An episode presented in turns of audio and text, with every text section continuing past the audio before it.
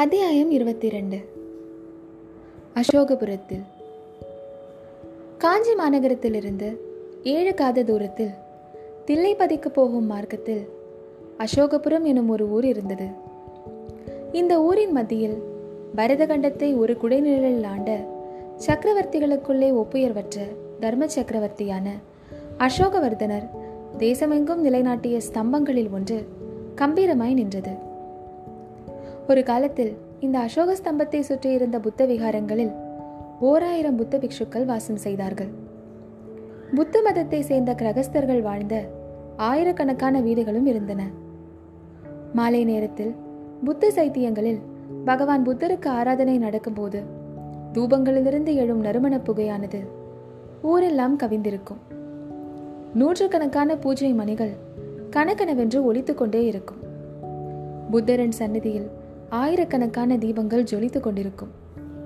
பிக்ஷுக்களும் கிரகஸ்தர்களும் கையில் புஷ்பம் நிறைந்த தட்டுக்களை ஏந்தி கொண்டு பத்தி பத்தியாக சைத்தியங்களுக்கு போய்க் கொண்டிருப்பார்கள்.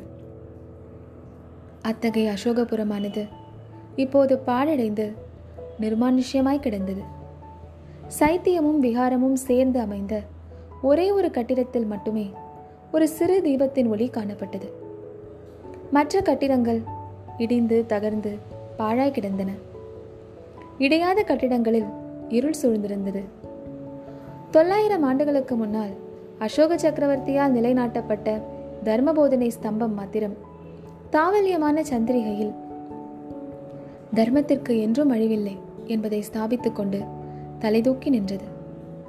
இத்தகைய அசோகபுரத்திற்கு இரட்டி இரண்டு நாழிகைக்கு பிறகு ஆயனரும் சிவகாமியும் மற்றவர்களும் வந்து சேர்ந்தார்கள். அவர்கள் அசோகருடைய ஸ்தம்பத்தின் அருகில் வந்தபோது ஆயனர் வானை நோக்கி நெடிதோங்கி நின்ற அந்த ஸ்தம்பத்தை அண்ணாந்து நிலா வெளிச்சத்தில் பார்த்தார். அதுவரை அவர்களுக்குள் நிலவிய மௌனத்தை கலைத்துக்கொண்டு ஆஹா அசோக சக்கரவர்த்தி எத்தகைய சர்வோத்தமர்? உலகத்திலே தோன்றும் அரசர்கள் சக்கரவர்த்திகள் எல்லாம் அசோகரை போன்றவர்களாக இருந்தால் இந்த பூ உலகம் எவ்வளவு ஆனந்தமயமாக இருக்கும்? யுத்தம் எண்ணத்திற்கு பகைமை எண்ணத்திற்கு ஒருவருடைய இரத்தத்தை ஒருவர் சிந்துவது எதற்கு? பூவுலக மாந்தர்கள் எல்லாம் ஒருவருக்கொருவர் அன்பு செய்து கொண்டு அஹிம்சையை மேற்கொண்டு ஆனந்தமாய் வாழலாகாதா? என்றார். அப்போது சிவகாமி குறுக்கிட்டு அப்பா என்ன இது? சற்று முன்னால் தான் உங்களுக்கும் கத்தி எடுத்துக்கொண்டு யுத்தம் செய்ய ஆசை உண்டாவதாக சொன்னீர்கள். இப்போது அன்பு அகிம்சை ஆனந்தம் என்கிறீர்களே. உங்களுடைய மனதை இப்படி சஞ்சலம் அடைந்து நான் பார்த்ததே இல்லை என்றாள்.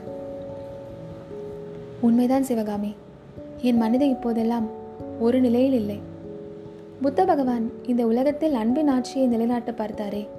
அவருடைய பிரயத்தனம் ஏன் வீணாக போயிற்று என்பதை நினைத்து என் மனம் சஞ்சலப்படுகிறது என்றார் ஆயனர்.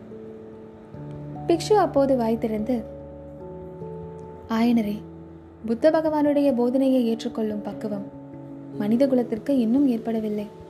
அதற்கென்ன செய்வது? என்றார். யாரும் எதிர்பாராதபடி குண்டோதரன் சம்பாஷணையில் கலந்து கொண்டு மனித குலம் என்று பொதுப்படியாக சொன்னால் என்ன பிரயோஜனம் அடிகளே? பிராணிகளிலே புலியும் இருக்கிறது பசுவும் இருக்கிறது. ஜந்துக்களிலே பாம்பும் இருக்கிறது அணிலும் இருக்கிறது. அதே போலவே மனிதர்களுக்குள்ளும் எத்தனையோ வித்தியாசம் இருக்கிறது.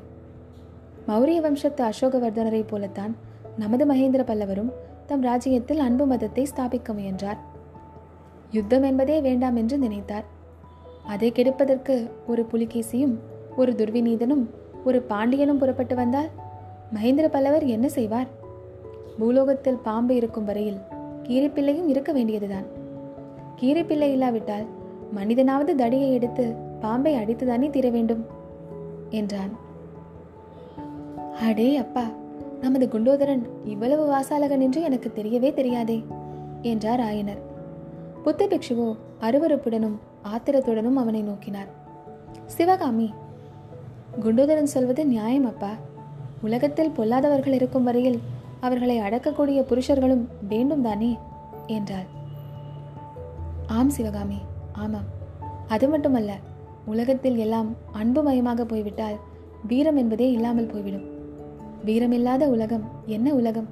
அப்புறம் கதை ஏது காவியம் ஏது கலைதான் எது? என்றார் ஆயனர். குண்டோதரன் குருவே நான் ஒன்று சொல்லட்டுமா? இந்த அசோகர் ஸ்தம்பம் இங்கே வெறும் ஸ்தம்பமாக நின்று கொண்டிருப்பதில் யாருக்கு என்ன பிரயோஜனம்? இதிலுள்ள உபதேசத்தை படித்து அதை பின்பற்றி நடப்பவர்கள் யார்? இந்த ஸ்தம்பத்தை நான் என்ன செய்ய வேண்டும் என்று சொல்லட்டுமா? என்று கூறிக்கொண்டே குண்டோதரன் ஸ்தம்பத்தை கையினால் தட்ட அது டான் டான் என்று ஒலி செய்தது. பின்னர் நல்ல ஏக்கினால் செய்திருக்கிறார்கள். இதை கொல்லன் உலையில் போட்டு உருக்கி வாள்களாகவும் வேல்களாகவும் செய்ய வேண்டும். இந்த ஸ்தம்பத்தை உருக்கினால் குறைந்தபட்சம் பத்தாயிரம் வாள்களும் வேல்களும் செய்யலாம் என்றான் குண்டோதரன். அசோக ஸ்தம்பத்தின் அருகில் மேற்கண்ட சம்பாஷணை நடந்து கொண்டிருக்கையில் நாகநந்தி சற்று முன்னாலேயே நடந்து சென்று அருகிலே இருந்த புத்த விகாரத்தை அடைந்தார். அதே சமயம் விகாரத்துக்குள்ளே இருந்து வயோதிக பிக்ஷு ஒருவர் கையில் தீபத்துடன் வாசலில் வந்தார். அந்த தீபத்தின் வெளிச்சத்தில் விகாரத்தின் வாசலிலே நின்று கொண்டு பிக்ஷு குல்லோதரன் கொண்டு வந்த ஓலையை படித்தார். அப்போது அவருடைய முகத்தில் உண்டான மாறுதல்களை தீபச்சுடரின் சிவந்த ஒளியில் பார்த்து கொண்டிருந்த வயோதிக பிக்ஷுவை பயந்து போனார் என்றால் மற்றவர்கள் பாராததே நல்லதாக போயிற்று என்று சொல்ல வேண்டும். நாகநந்தி ஓலையை படித்து முடித்ததற்கும் ஆயனர் முதலியோர் விகாரத்தின் வாசலில் வந்ததற்கும் சரியாக இருந்தது. உடனே அவர் தமது முகத்திலும் குரலிலும் அமைதியை வருவித்துக் கொண்டு மற்றொரு பிக்ஷுவை பார்த்து சுவாமி இவர்களெல்லாம் ஐந்தாறு தினங்கள் தங்கியிருக்கும்படி நேரிடலாம். அதற்கு வேண்டிய சௌகரியங்களை செய்து கொடுக்க வேண்டும் என்று கூறினார். பின்னர் ஆயனரை பார்த்து சொன்னார். ஆயனரே உம்முடைய சீடனுக்கு உண்மையில் நான் நன்றி செலுத்த வேண்டும். இந்த ஓலையில் மிகவும் முக்கியமான விஷயம்தான் அடங்கியிருக்கிறது. இதை கொண்டு வந்தவனே ஏரியிலே தள்ளிவிட்ட பொழுதிலும் ஓலையை கொண்டு வந்தானே. இந்த ஓலையில் அடங்கிய விஷயத்தை கவனிப்பதற்காக நான் அவசரமாக போக வேண்டியிருக்கிறது. திரும்பி வருவதற்கு இரண்டு மூன்று நாள் ஆனாலும் ஆகலாம். அதுவரையில் நீங்கள் இங்கேயே சுகமாக தங்கியிருங்கள். இந்த பிக்ஷு உங்களுக்கு வேண்டிய சௌகரியங்களை செய்து கொடுப்பார்.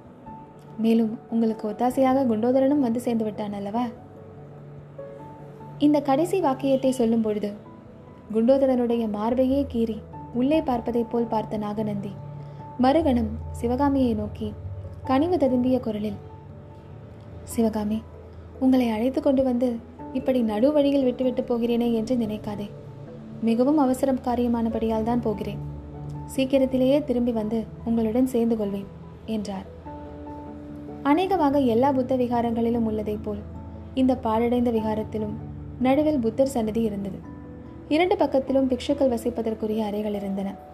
ஒரு பக்கத்து அறைகள் ஆயனருடைய குடும்பத்திற்காக ஒழித்து கொடுக்கப்பட்டன. அவர்கள் தங்களுடைய அறைகளுக்கு சென்ற பிறகு இன்னொரு பக்கத்திலிருந்த இருண்ட அறைகளுக்கு நாகநந்தி சென்றார்.